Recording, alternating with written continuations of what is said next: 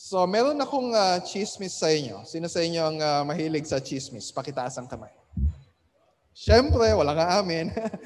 uh, pero, ano, sabihin ko na lang, meron akong kwento. Ayan, para medyo magandang pakinggan naman. So, meron akong kwento.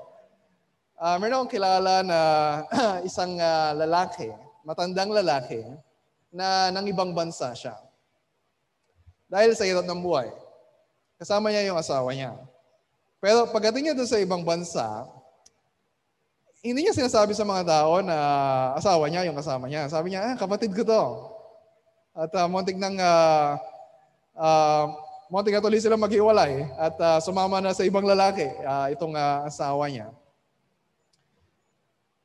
Pero pagtagal, uh, sabi ng mga tao, ah, buenas, uh, buenas tong lalaki na to uh, nakabili ng uh, magandang lupain, tapos yumaman, umasenso, buenas. Sabi naman ng iba, malas. Malas yan. Tiyan mo, tanda-tanda na nila, tapos wala pa rin silang anak. Matanda na sila, wala pa rin silang anak. Tapos itong lalaki na to, nagkaroon siya ng anak. Pero hindi sa asawa niya.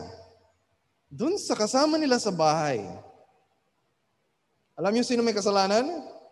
Eh kasi itong asawa niya, nireto yung uh, kasambahay nila at sinabi na uh, siya na lang ang uh, anakan mo. Total, uh, hindi, hindi naman tayo magkaanak. Tapos mga anak, mag, magkaanak na yung kasambahay nila, ay nagalit naman itong uh, asawa niya, tapos pinalayas pa. Pero after several years, itong babae, matanda na. Uh, mas matanda pa sa lola ninyo nung nag-pregnancy test, positive.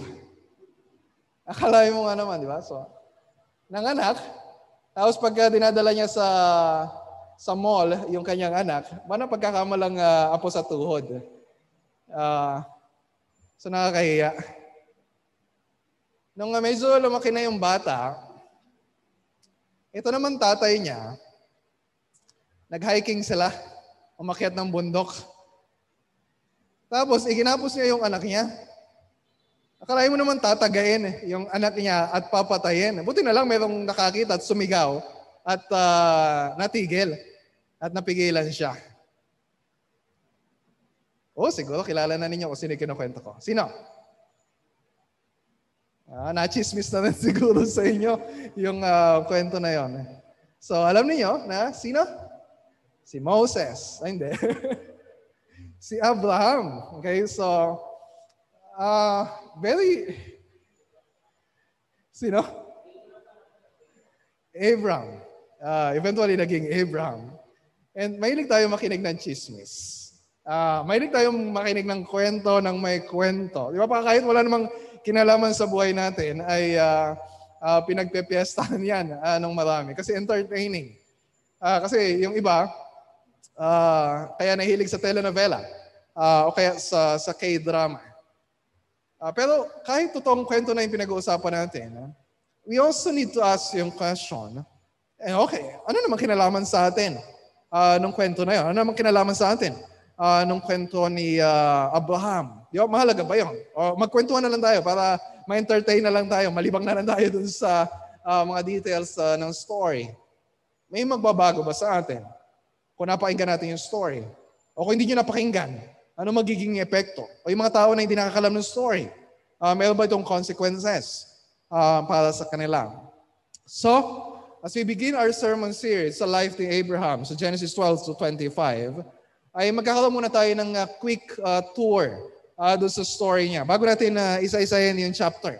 So pag-usapan muna natin yung kanyang buong uh, kwento. And kailangan natin pakinggan to because this is not just another story. Ito ay nakasulat sa salita ng Diyos sa Biblia. So totoong nangyari, at ito ay salita ng Diyos, ibig sabihin, mapapakinabangan natin. May merong kinalaman sa buhay natin. So as you listen to this story, uh, kailangan uh, masagot natin yung mga questions na katulad nito. And, and hopefully, ang um, prayer ko ay matulungan ko kayo uh, na masagot yung mga questions na yon. Na Okay, anong kinalaman sa atin uh, nung kwento ni Abraham? Eh, for, more than 4,000 years na nangyari na ito. Di ba? Parang masyadong matagal na. Ano ba kilalaman niya sa buhay natin? And yung pangako ng Diyos kay Abraham. Eh, ano kinalaman sa atin? Pwede rin ba natin angkinin ah, yung mga pangako ng Diyos kay Abraham? Kung pwede, parehong-pareho ba? O merong, merong, ano, merong changes uh, dun sa pag-claim natin ng promises niya. O kaya kung may inutos ang Diyos kay Abraham, ibig sabihin ba inuutos din niya sa atin yon? Inuutos din sa atin ng Diyos yon. Yung story ba ni Abraham ay binigay sa atin para bigyan lang tayo ng halimbawa na dapat nating sundin. O kaya kapag meron siya pagkakamali, ay syempre hindi natin dapat gawin. Or merong significance yung story na higit pa uh, doon sa pagiging example ni Abraham sa atin in terms of faith uh, and obedience. Although he is not a perfect example, syempre. So, crucial yung mga sagot doon sa questions na yon para mas maintindihan natin kung ano yung uh, uh, theological significance uh, ng story na yon at paano natin siya may apply uh, sa buhay natin ngayon. Okay? So, ready na ba kayo uh, na makinig ng kwento ni Abraham? So, pagkukwentuhan natin siya ngayon. Okay? Mula simula ng story niya hanggang sa dulo. Sabi ni Derwin, tama, hindi pa Abraham ang uh, pangalan niya noon. Ang pangalan niya ay Abram or Abram. Pero sa dinami-dami ng mga tao, siya pa yung pinili ng Diyos. Wala namang espesyal sa kanya. Ordinaryong tao lang siya. Nagpapagala-gala lang din siya kasama ng tatay niya na nag-aalaga ng hayop. Tapos yung pamilya niya, sumasamba pa sa mga Diyos-Diyosan. Ayon sa Joshua chapter 24, uh, verses 2 to 3. Pero, pinili siya ng Diyos. So, pagpili pa lang ng Diyos kay Abraham, kamangha-mangha na yung biyaya ng Diyos. Di ba? Sa dinami-dami ng mga makasalanan na undeserving uh, ng uh, biyaya ng Panginoon, pinili niya si Abraham. Tapos nagpakita pa ang Diyos sa kanya. Nangako pa ang Diyos sa kanya. Listen to God's promise to Abraham. And talagang, kung maintindihan natin, sobrang staggering yung uh, scope ng uh, promises na to. Verse 1 ng Genesis 12 hanggang verse 2. Ang sabi ni Diyos kay Abraham, lisanin mo ang iyong bayan, ang tahanan ng iyong ama, yung mga kamag-anak mo, pumunta ka sa bayang ituturo ko sa iyo. Paramihin, paparamihin ko ang mga anak at apo, ang iyong mga anak at mga apo, at gagawin ko silang isang malaking bansa. Pagpapalain kita, at gagawin kong dakila ang iyong pangalan, at ikaw ay magiging pagpapala sa marami. You just listen to God's promise to Abraham. Great nation, great name, great blessing. Yung pangako ng Diyos sa kanya. And even yung destiny ng mga, lahat ng tao sa buong mundo ay nakadepende sa ugnayan ng tao kay Abraham. And even our destiny ay nakadepende kay Abraham. Ang sabi ng Diyos, kung sino man susumpa kay Abraham, susumpain din. Sino mang magpapala kay Abraham, pagkapalain din. Sabi niya sa verse 3, In you all the families of the earth shall be blessed. Malaki yung pangako ng Diyos kay Abraham. And not just for him, kundi yung plano ng Diyos na iligtas la, ang mga makasalanan na nasa ilalim ng sumpa dahil sa kasalanan ni Adan at Eva. You remember na lahat ng tao ay under God's curse dahil sa kasalanan. Pero simula dito kay Abraham, ando na yung story ng uh, gagawin ng Diyos para magkaroon ng reversal doon sa sumpa na uh, meron nasa ating mga uh, makasalanan. So, malamang, hindi naman lubos na naintindihan ni Abraham yung uh, mga pangako ng Diyos sa kanya. Pati yung pinapagawa ng Diyos sa kanya na sinabing uh, iwanan yung bansa niya, iwanan yung uh, mga kaanak niya, tapos uh, pumunta sa lugar na sinasabi ng Panginoon, hindi niya alam uh, kung anong dadat na niya doon, hindi niya alam kung anong mangyayari doon. Pero sa kabila noon, sumunod siya sa utos ng Diyos. Sa kabila noon, nagtiwala siya sa pangako ng Diyos. Sabi sa Hebrews chapter 11 verse 8 to 9, by faith, sumunod si Abraham sa salita ng Diyos. Hindi pa rin niya alam kung paano gagawin ng Diyos yung pinangako niya. Great nation. Eh matanda na siya. 75 years old. Yung asawa niya, 65 years old. Humanly impossible na mag-anak kahit gaano ka-advanced ha, yung technology. Pero sabi ng Diyos, ibibigay ko sa iyo sa anak mo yung lupay na to. Nagtiwala siya sa Diyos. Sumunod siya sa Diyos. Sumamba siya sa Diyos. Gumawa siya ng altar and called upon the name of the Lord.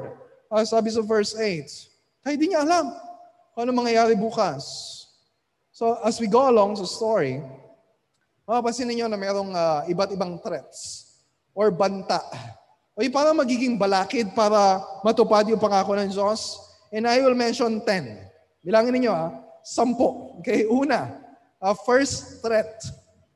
Yung nagkaroon ng tagutom at uh, lumabas itong uh, kalokohan ni Abraham. Nagkaroon ng matinding tagutom, si Abraham, nandun na sila sa Canaan, na lupa na pinangako ng Diyos sa kanila. Pero pumunta siya sa Egypt uh, para magkaroon sila ng uh, pagkain. You remember sa story ni Joseph na mangyayari din yung uh, ganito eksena? Pero uh, sa time ni Joseph, nagtagal sila doon. Pero itong kay Abraham, sandali lang. Pero itong si Abraham, uh, ayon sa chismis na sinabi ko sa inyo kanina, ay hindi niya pinakilala na si Sarah ay asawa niya. Sarai. Sarai pa yung pangalan noon. Sabi niya, kapatid ko po ito. Eh nagustuhan siya ng hari ng Egypt, uh, Pharaoh, yung uh, uh, tawag uh, sa hari ng Egypt. So kinuha siya uh, bilang asawa. Pero Diyos din ang gumawa ng paraan para uh, mabalik siya kay uh, Abraham. Nagpadala ang Diyos ng salot.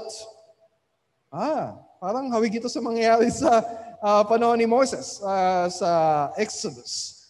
And so, pero sa kabila ng lahat ng nangyari, naging napakayaman uh, ni Abraham. Sabi sa Genesis 13 verse 2. So in response, gumawa, sumamba siya sa Diyos. Gumawa na naman siya ng altar and called upon the name of the Lord. Uh, verse 4. So essential talaga ang pagsamba sa Diyos in our response to His goodness and mercy. So yung threat number one. Threat number two, yung conflict na nagkaroon siya sa kanyang kamag-anak na si Lot. Kasama niya rin si Lot, uh, yung kanyang uh, pamangkin, uh, anak uh, ng kanyang uh, kapatid.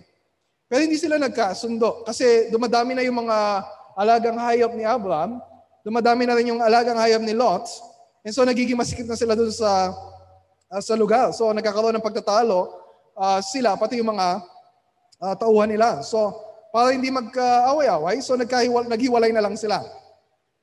Si Abraham na natili sa Canaan. Si Lot ay pumunta dun sa Sodom. And sabi sa 13 verse 11 to 13, na yung Sodom ay yun yung tirahan ng mga wicked, great sinners before the Lord. Akala ko pa pangako ng Diyos na lalaki ng lalaki yung angkan ni Abraham. Pero bakit nabawasan pa? Uh, ng, uh, nabawasan pa siya ng kamag-anak.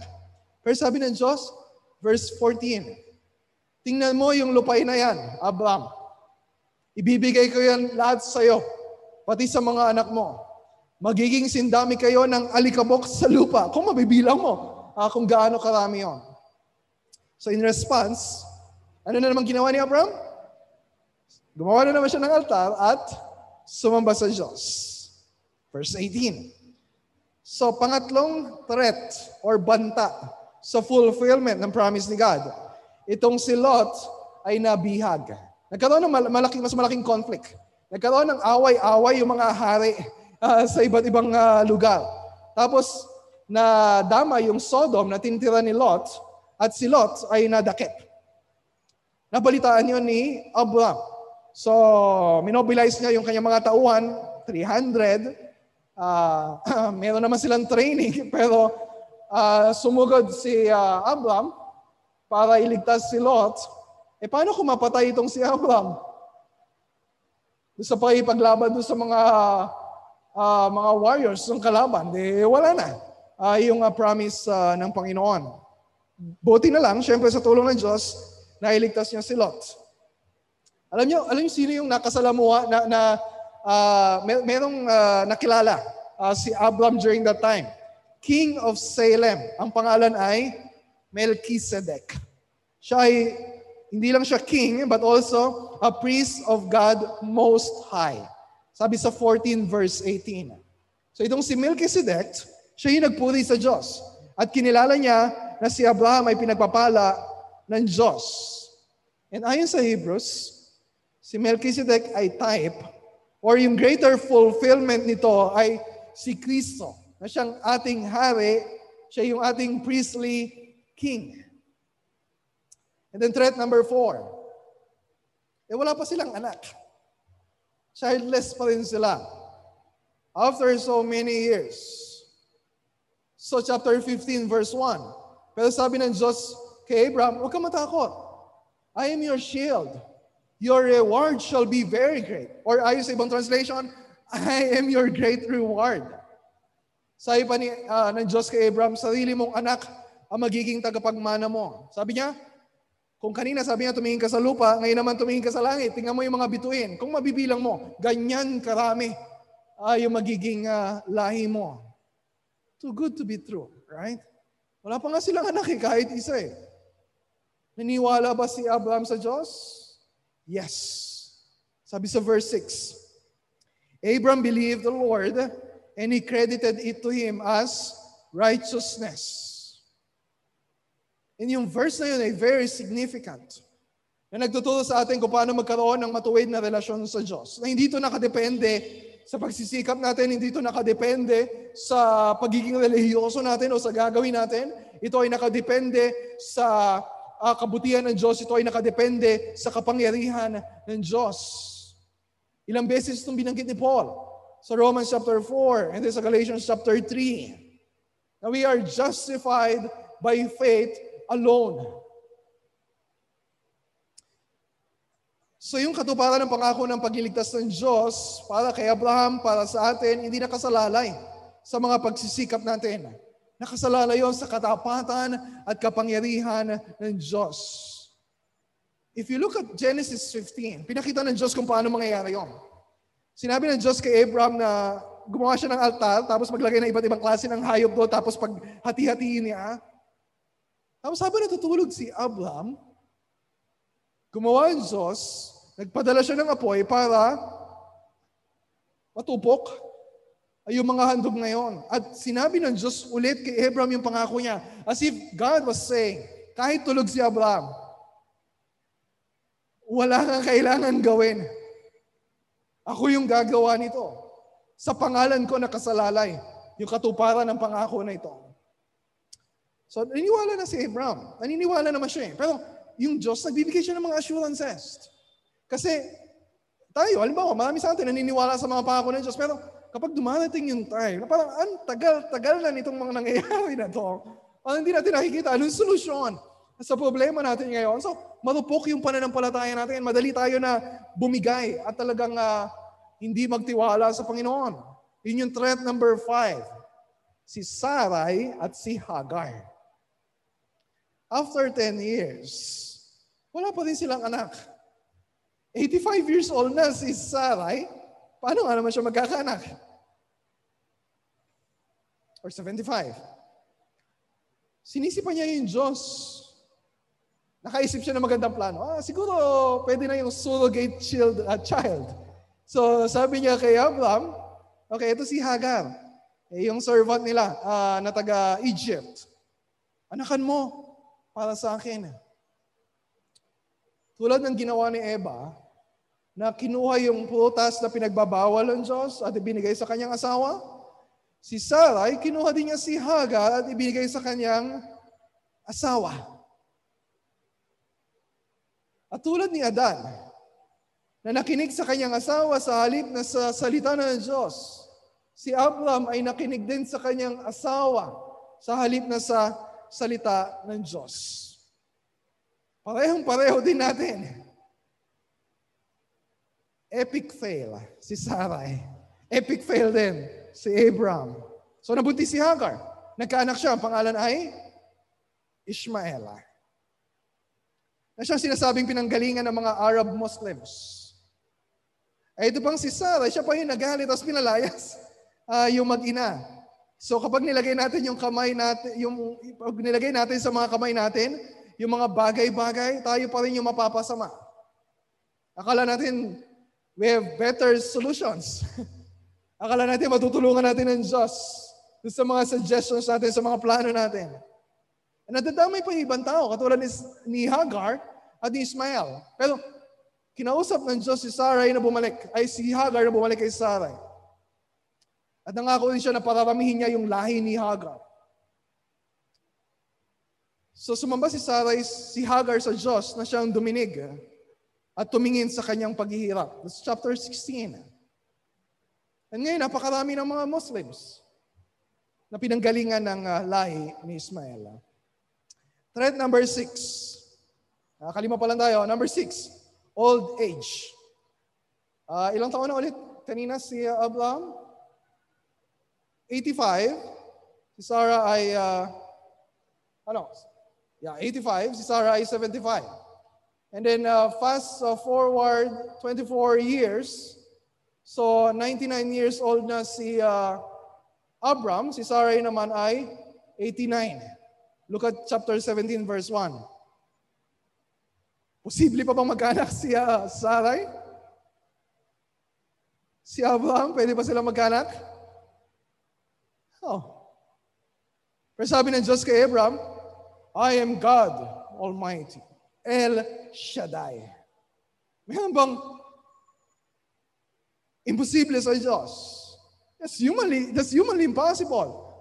Pero parang, parang nananadya na yung Diyos dito. Na parang gusto niya talaga na dumating doon sa point na makita ng mga tao na wala talaga kayong magagawa. Kung meron mang mangyayari dito, it is all of God. Ang Diyos lahat yung gagawa. Tapos, pwede namang i-revise na ng Diyos yung plano niya. Di ba? Halimbawa, yung mga kontrakto, kapag sobrang delayed na uh, yung, uh, yung project, pwede bang pag-usapan natin yung terms of contract?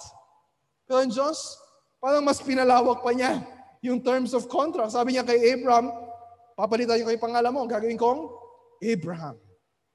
Ibig sabihin, the father of a multitude of nations. Si Sarai, pinalitan niya, ginawa niyang Sarah. Gagawin daw niya silang exceedingly fruitful. Manggagaling pa sa kanila yung lahi ng mga hari. At, at, at ito daw ay everlasting covenant. Ibig sabihin, walang katapusan. Yung uh, effect ng pangako ng Diyos. Hindi siya pwedeng maanal, hindi siya pwedeng ma-void, hindi siya pwedeng masira na magiging, ang Diyos ang magiging Diyos nila at mapasa, mapapasa kanila yung Canaan. Sabi sa verses 6 to 8, For an everlasting possession and I will be your God. At bilang marka ng everlasting covenant na yon, ginamit na Diyos sa tanda yung circumcision. Lahat ng mga lalaki sa household ni Abraham ay tutuliin as a sign na they are part. They are also inheritors or beneficiaries ano mga covenant of blessings kay Abraham? Threat number seven. Number seven, unbelief. Ang laki ng pangako ng Diyos. Pero sa halip na matuwa sila sa pangako ng Diyos, Lord, salamat po. Dahil kino-confirm ninyo yung mga promises ninyo, natawa si Abraham. Ha? 99 na ako. Kala niya nagbibiro ang Diyos. Pati si Sarah, natawa din eh. Patagupan nung sinabi sa kanya, Diyos, di ba tumawa ka? Sabi, hindi, hindi, tumawa ka. Akala nila nagbibiro ang Diyos, pero seryoso yung Diyos. Sa sinasabi niya, sabi niya sa 18.14, meron bang mahirap para sa akin?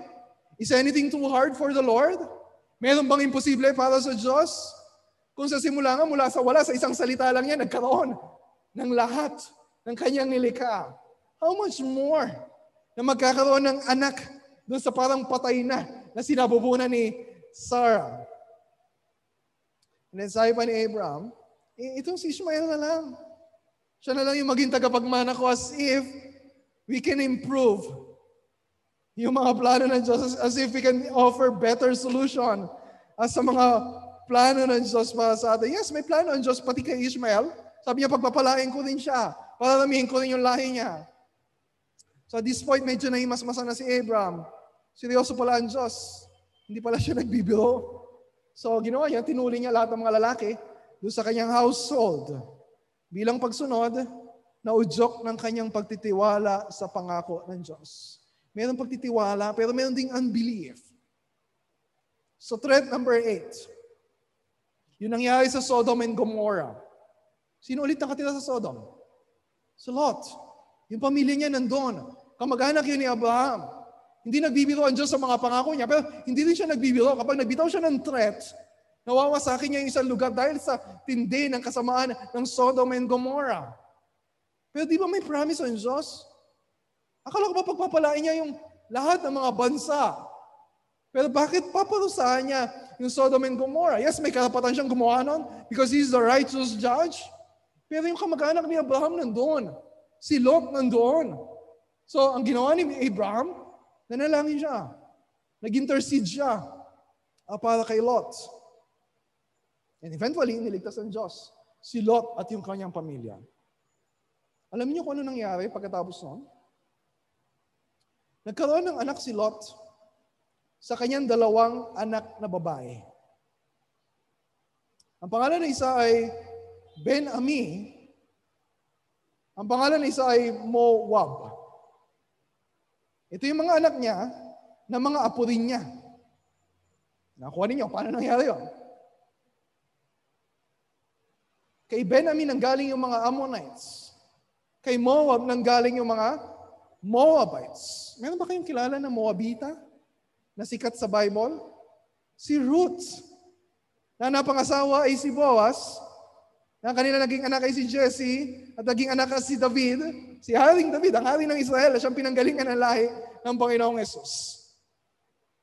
Pero wait lang, masyadong nagmamadali si Pastor. Dating tayo doon.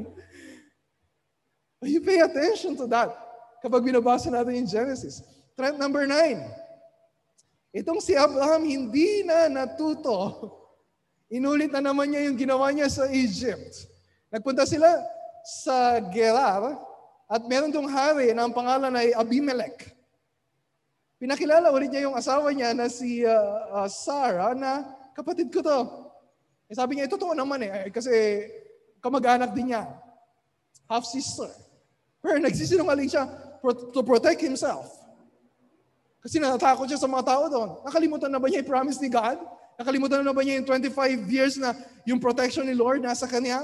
So, si Abimelech, Nagustuhan niya si Sarah. Puro hari ang nagkakagusto dito kay Sarah. Mukhang maganda talaga yung asawa niya kahit matanda na.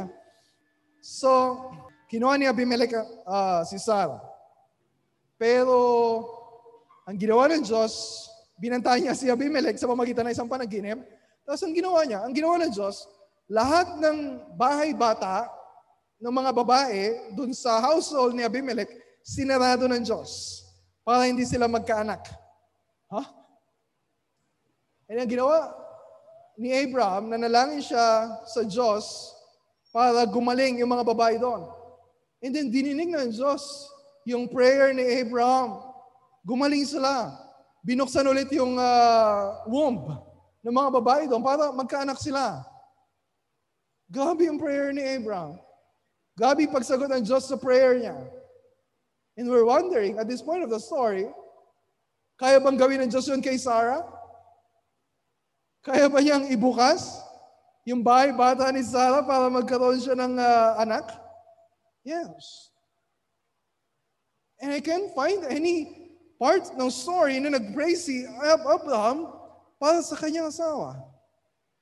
Pero kahit na, tutuparin pa rin ng Diyos yung kanyang ipinangako. So nagpakita siya kay Abraham, ang sabi niya, eksakto yung promise ni God na magkakaanak sila tulad ng pinangako niya. Exactly one year. This is a promise ni God. Nabuntis si Sar. Nagkaroon sila ng anak. Ang pangalan ay Isaac. Ibig sabihin ng pangalang Isaac, laughter. At this point, kaya na siguro natatawa yung mga tao kasi ang tanda-tanda na yun, meron siya ano, pero yung joy, yung laughing joy na meron sila na at last, ito yung promise ni God. Hindi lang sila yung matutuwa dun sa nangyari. A lot of people And even us right now are rejoicing dahil nagkaroon ng anak si Sarah. So anumang banta, meron tayo nakitang siyam. Anumang balakid, anumang hadlang, anumang kalokohan ng tao, anumang kahangalan ng tao, anumang kasalanan ng tao, anumang threat na galing sa, sa ibang tao. Anumang disability meron yung tao. Wala ni anumang bagay, walang sino man na makakapigil sa pagtupad ng Diyos sa kanyang mga ipinangako. He is unstoppable in fulfilling His promises. Gagawin niya yung sinabi niya na gagawin niya. Pero hindi sa timetable natin. Hindi ayon sa paraan natin. Hindi ayon sa expectations natin. Ayon sa paraan ng Diyos. Ayon sa panahon ng Diyos. God is faithful. His goodness and mercy, His mercy is sure. So tumutupad ang Diyos sa pangako niya. Pero itong pinanganak si Isaac, tinupad na ba ng Diyos lahat ng pinangako niya kay Abraham? Hindi pa. Isa pa lang yun. Hindi pa buo yung fulfillment ng promise ni Lord kay Abraham. Pero as we go along sa progress ng redemptive history, makita natin kung paano unti-unti ay tinutupad ng Diyos yung kanyang pangako. Inulit niya yung promise niya kay Isaac. Sinabi niya, I am the God of your father Abraham. Inulit din niya yung promise niya kay Jacob na anak naman ni Isaac. Sinabi niya, I am the Lord, the God of Abraham, your father, and the God of Isaac. At kay Jacob nagmula yung bansang Israel na siyang dumami ng dumami sa paglipas ng panahon. Pero wala pa silang sariling lupa.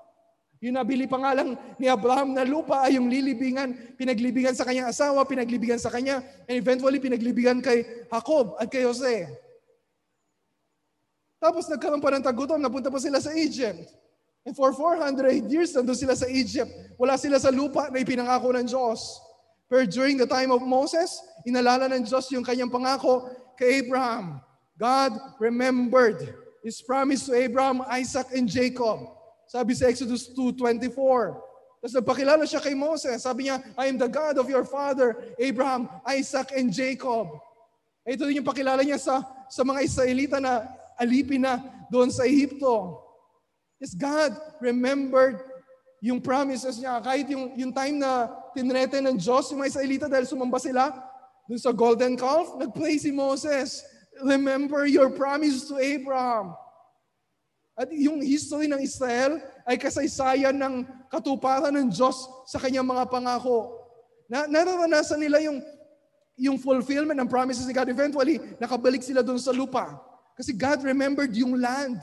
Hindi nakakalimutan Diyos, pero may, may mga uh, portion, may mga point, uh, season sa history na talagang He chose to act.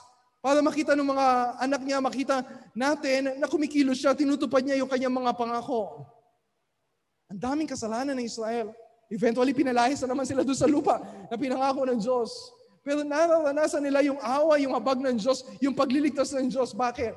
Not because they are more righteous than other nations. Because of His promise to Abraham, Isaac, and Jacob.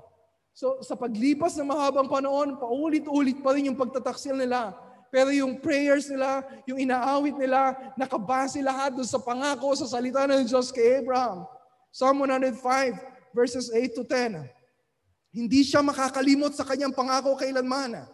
Yung kanyang pangako para sa maraming salin lahi. Yung pangako niya kay Abraham, gayon din kay Isaac. Ipinagpatuloy niya ang kasunduang ito kay Jacob at magpapatuloy ito magpakailanman.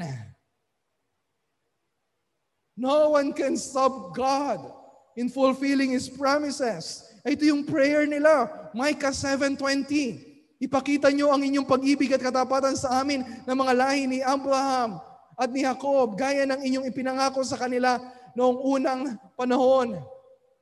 Matagal sila naghintay para magkaroon ng uh, lubos na fulfillment yung promises ng Panginoon.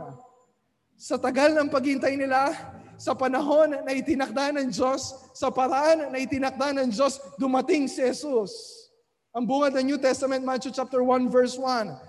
The son of David, the son of Abraham.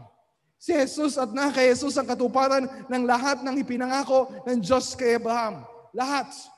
Ang katuparan ay na kay Kristo. Yun yung pattern ng preaching ni Peter. Yun yung pattern ng preaching ni Stephen sa Acts chapter 3, sa Acts chapter 7. Yung kasaysayan ng Israel nagmula kay Abraham at ito ay patungo lahat kay Kristo. Bagamat dumating si Jesus nang ipinanganak siya nino, Maria, na wala namang ama, Pero meron na siyang existence kahit sa panahon pa lang ni Abraham. Kaya sabi ni Jesus sa mga Udyo, John 8:56. Your father Abraham rejoiced to see my day. He saw it and was glad. Si Kristo daw, nakita na ni Abraham. And we'll see that uh, as a story eventually. At si Kristo, nakita na niya si Abraham. And nagtaka yung mga tao, wala, 30 years old plus pa lang si Jesus. No? Tapos nakita niya na si Abraham. And sabi ni Jesus sa verse 58, Truly I tell you, before Abraham was, I am. Hindi ba tanggap yun ng mga Udyo? That's blasphemous. Ba sinasabi niya na eternally existing na siya? Katulad ng Diyos. And exactly yun ang sinasabi niya. He's not just the son of Abraham, he was the son of God. Yun ay totoo. Anak siya ni Abraham pero siya ay nakahihigit kay Abraham. So galing nga yung mga Hudyo kay Abraham. Diba tingin nila sa sarili nila, we are the children of Abraham. Pero dumating si John the Baptist, sinasabi, huwag kayong mag-assume na kung magaling kayo sa blood ni Abraham, ay kayo ay mga anak na ni Abraham. So it's not about physical lineage. It's about repentance and faith. Ganon din sinasabi ng Panginoong Yesus sa mga Hudyo. Ang sabi niya, Oh, galing kayo kay Abraham, pero hindi naman ninyo tinutularan yung pagtitiwala at pagsunod niya sa Diyos. Like father, like son, right? So you're not like Abraham. So hindi kayo mga anak ni Abraham. Dahil yung time na yon nagtatangka sila na patayin si Jesus. Kaya sabi niya, sa John 8, 39 to 40, you are of your father, the devil. So if you're not a son of Abraham, you're a son of the devil. So pwede yung mga parents mo, believers. They put their trust in Jesus. Pero hindi automatic na kung lumaki ka sa church, umating ka na Sunday school, ay believer ka na din yung kasalanan natin na mamana natin sa mga magulang natin, pero yung pananampalataya nila, hindi natin mamamana. We need to have a personal response in repentance and faith. Tulad ng ginawa ni Zacchaeus. Diba kaya sinabi ni Jesus sa kanya, Luke 19.9, Salvation has come to this house. Dahil siya ay also a son of Abraham. Like father, like son. So kung si Abraham ay sumasampalataya sa Diyos, may tuturing ka ring anak niya kung ikaw ay sumasampalataya na katulad niya, sabi ni Paul. Sa Romans chapter 4 verse 16. And in Galatians 3, 7, it is those of faith who are the sons of Abraham. So may kinalaman ba tayo sa story ni Abraham? Yes. You need to make sure na you are one of the sons and daughters of Abraham. Anak ka ba ni Abraham? Do you have the same faith na katulad ni Abraham? Nagtitiwala ka rin ba sa mga pangako ng Diyos na eventually ay nagkaroon ng katuparan kay Kristo? Kung sumasampalataya ka kay Kristo, and I pray and I hope that you are now trusting in Christ for your salvation. Sumasampalataya ka kay Kristo, the true and better Son of Abraham. Eh ano ngayon, kung anak ka ni Abraham, ano mapapala mo? Anong significance ito sa buhay mo? Ibig sabihin, kung anong pinangako ng Diyos kay Abraham, you're also heirs according to the promise. Sabi ni Paul sa Galatians 3 verse 29. That is if you belong to Christ. If you belong to Christ. So, konektado ka sa kwento ni Abraham, konektado ka, recipient ka ng pangako ng Diyos kay Abraham, sa pagpapalang nakalaan kay Abraham, kung ikaw ay na kay Kristo. One day, Nasaan ba si Abraham ngayon? Nasaan ba si Isaac ngayon? Nasaan ba si Jacob? Siya ay nasa, sila ay nasa piling ng Diyos sa langit. And one day, kapag namatay ka, makakasama mo yung napakaraming tao na sinabi ni Kristo sa Matthew 8.11 na buhat sa silangan, buhat sa kanluran, dudulog sa hapag na kasalo ni Abraham, Isaac at Jacob sa kaharian ng langit. Yun ang nakasalalay. Yun yung inheritance na mamanahin natin. Kaharian ng langit ang mamanahin mo kung ikaw ay na kay Kristo. Pero paano kung hindi? Paano kung nananatili kang hiwalay sa Kanya? Paano kung hindi ka sumasampalataya kay Kristo? Hanggang ngayon sa sarili mo, ikaw nagtitiwala. Hanggang ngayon sa, sa, sa diskarte mo, sa sariling diskarte mo, ikaw nagtitiwala. Sabi ni Kristo sa Luke 13.28, iiyak kayo. At magngangalit ang mga ngipin kapag nakita niyong nasa kaharian ng Diyos sina Abraham, Isaac at Jacob. At lahat ng propeta habang kayo naman ay ipinagtatabuyan. Yon ang pinakamasaklap na pwedeng mangyari sa kahit kanino sa atin. And that tragedy is worse than getting the coronavirus and dying from the coronavirus. So nakikiusap ako sa iyo. Napakalaki na nakasalalay. Sa kwento ni Abraham. Napakalaki na nakasalalay if you are connected to Abraham. So this is my prayer for you.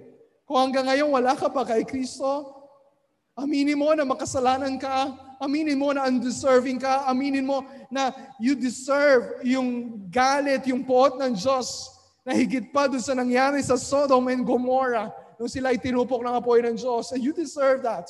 Pero nagsisisi ka sa iyong mga kasalanan, humingi ng tawad sa Diyos at nagtitiwala kay Kristo na siyang tinupok ng apoy ng galit ng Diyos nang siya ay namatay sa krus para sa iyo. So kung ikaw ay na kay Kristo, tingnan mo ngayon yung buhay mo ayon sa kwento ni Abraham. Hindi na ayon sa kwento ng mga tao sa mundong ito. Hindi na ayon sa kwento ng mga napapanood mo na kung ano-anong drama. Your life story is tied up with the story of Abraham. Ano ibig sabihin? Yung promise ng Diyos kay Abraham sa iyo din. Bakit?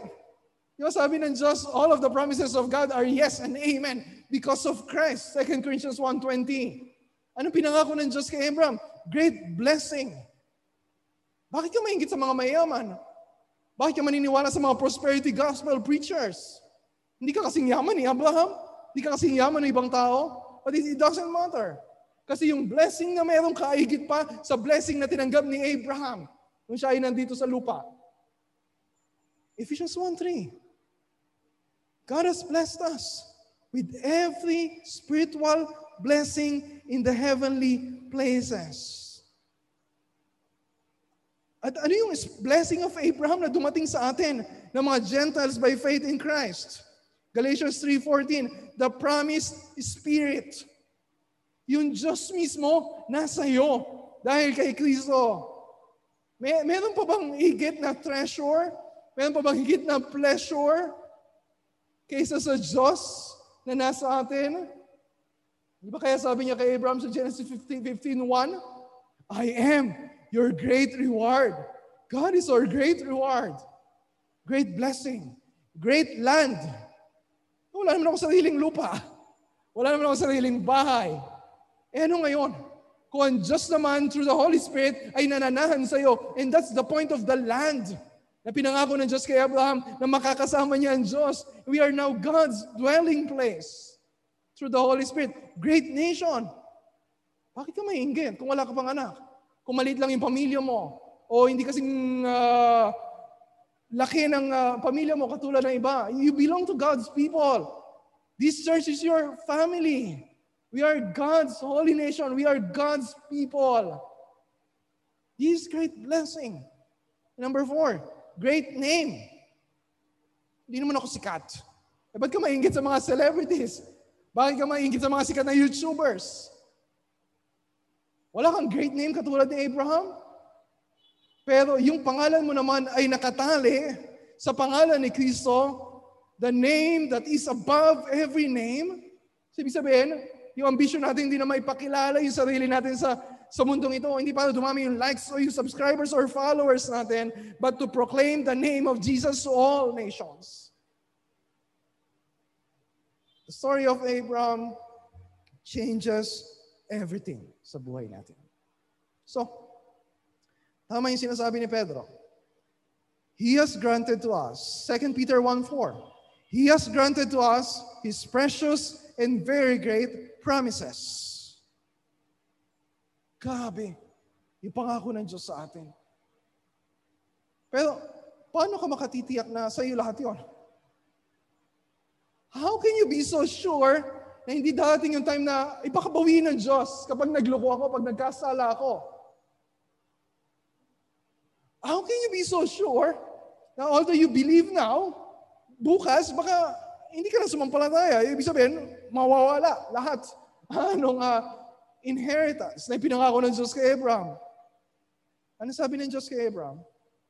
Ito ay permanent covenant. Permanent. Everlasting covenant. Everlasting. At mention pinakita kay Abraham to demonstrate na sure na sure natutuparin ng Diyos yung pangako niya. Walang duda. Ilang threat yung binanggit ko kanina? Nakailan tayo?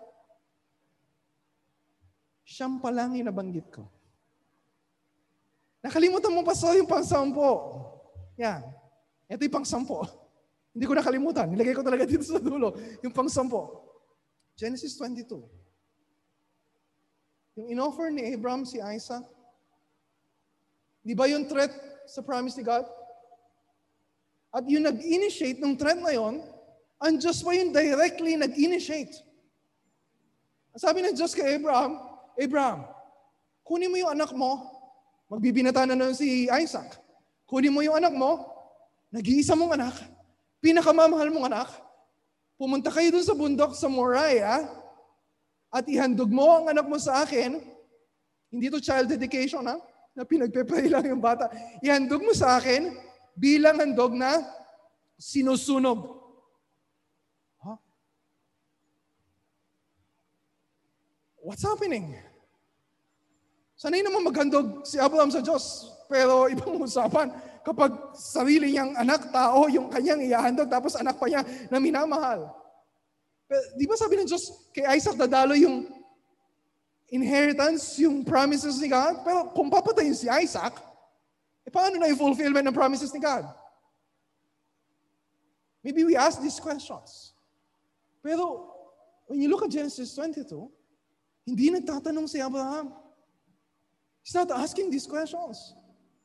Nandun na siya sa point ng buhay niya na kilalang kilala niya ang Diyos. Alam na alam niya yung alam hindi niya alam exactly yung gagawin ng Diyos pero kilalang kilala niya ang Diyos na meron siya. Kung papatayin man si Isaac as an offering, maybe that's what's required. Para handog sa kasalanan ng mga tao na makasalanan. Although, si Isaac, hindi rin sufficient, sacrificed. Or kung papatayin man si Isaac,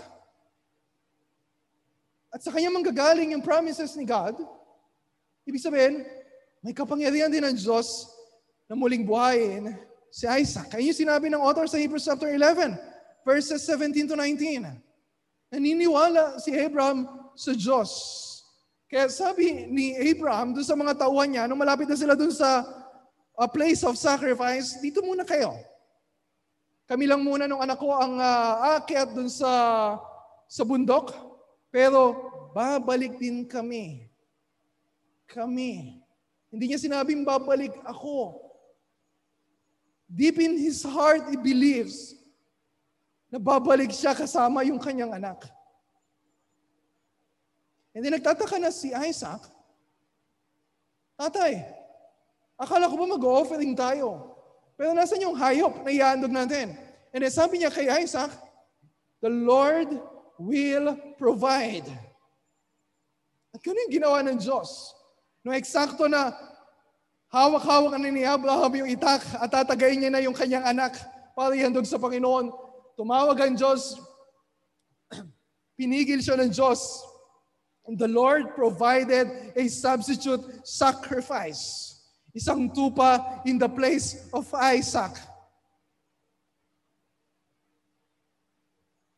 So ano significance ng story? God is not teaching us a lesson about parenting or child education or giving offerings sa church. It's a lot more than that. Sabi ni Edmund Clowney, sabi niya, The cost of redemption was total. At yung nire-require ng Diyos, He provided. Yung faith ni Abraham talaga namang mapapahanga ka sa pananampalataya ni Abraham. Pero at this point, makikita mo na itinuturo tayo ng Diyos hindi sa pananampalataya ni Abraham, kundi sa Diyos na pinananampalatayan ni Abraham, na sa Diyos na nag-provide ng kailangan natin. Sa Diyos na nagpo-provide ng kailangan na sacrifice para mapatawad yung mga kasalanan natin. Pinapunta ng Diyos si Abraham sa Mount Moriah, sabi pa ni Edmund Clowney, not just to test and strengthen yung faith ni Abraham. Ang gusto ng Diyos, magbigay siya ng bagong information sa faith ni Abraham para ipakita niya kay Abraham by symbol na one day, God will pay the price of redemption. Ang Diyos ang magbabayad ng pagkakautang natin na hindi natin kayang bayaran. Pinakita ni Abraham yung araw ni Kristo nung araw na yon. Dinala siya sa lugar kung saan balang araw itatayo yung templo. Dinala siya sa lugar kung saan balang araw ay itataas si Kristo sa krus sa bundok sa Calvary. Kung saan yung Lamb of God will provide. Na ipoprovide ng Diyos will take away sin by the sacrifice of Himself. And that's what we remember ngayong Holy Week. Isipin natin kung ano yung ginawa ni Jesus para sa atin. And that's what, what we remember when we observe the Lord's Supper. The Lord will provide. Hindi trabaho. Hindi kotse, hindi bahay, hindi lupa. Hindi magandang pamilya. The Lord will provide yung redemption na kailangan natin at ibinigay niya ng ipako si Kristo sa krus para sa atin. Siya yung nag-iisang anak ng Diyos. Siya yung pinakamamahal ng Diyos. At nung pinako si Jesus sa krus at nalagutan siya ng hinga, walang pumigil sa langit para tigilan yung kahangalan, yung karahasan nung araw na yon. Ganyan katapat ang Diyos sa pangako niya. He will give Himself as a sacrifice for us. He has given Himself as a sacrifice for us. And many of us, nahihirapang magtiwala sa Diyos niya. Ang tagal-tagal. Ang tagal-tagal ng sagot ni Lord sa mga prayers natin. O nahihirapan ka sumunod sa pinapagawa ng Diyos. Ang hirap-hirap ng pinapagawa ng Diyos. Ang hirap ng sitwasyon ngayon. Why, why will we trust and obey this God? Dahil sa laki ng commitment na pinakita niya nung ibinigay niya si Kristo para sa atin. What shall we say to these things? Sabi ni Paul. So Romans 8, verse 31, verse 32. If God is for us, who can be against us?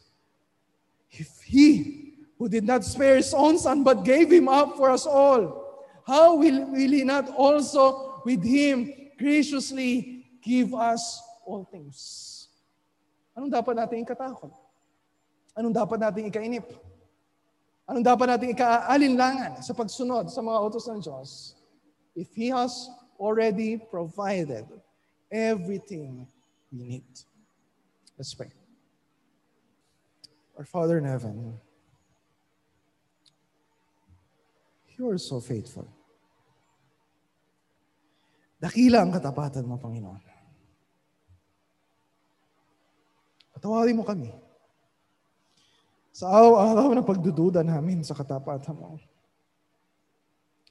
Sa araw-araw na pinanghihinaan kami ng Lord because of what's happening around us or what's happening in our lives. Forgive our doubts.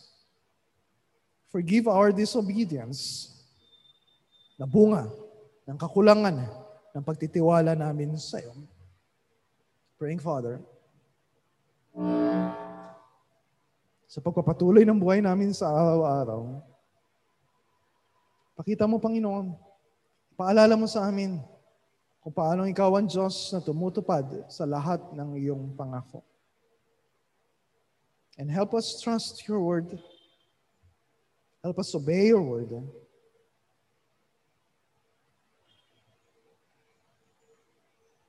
Hindi namin kaya sa sarili namin. Pero salamat sa Espiritu na binigay mo sa amin. So that we can respond in faith and obedience to your holy word. This is our prayer. In Jesus' name, amen.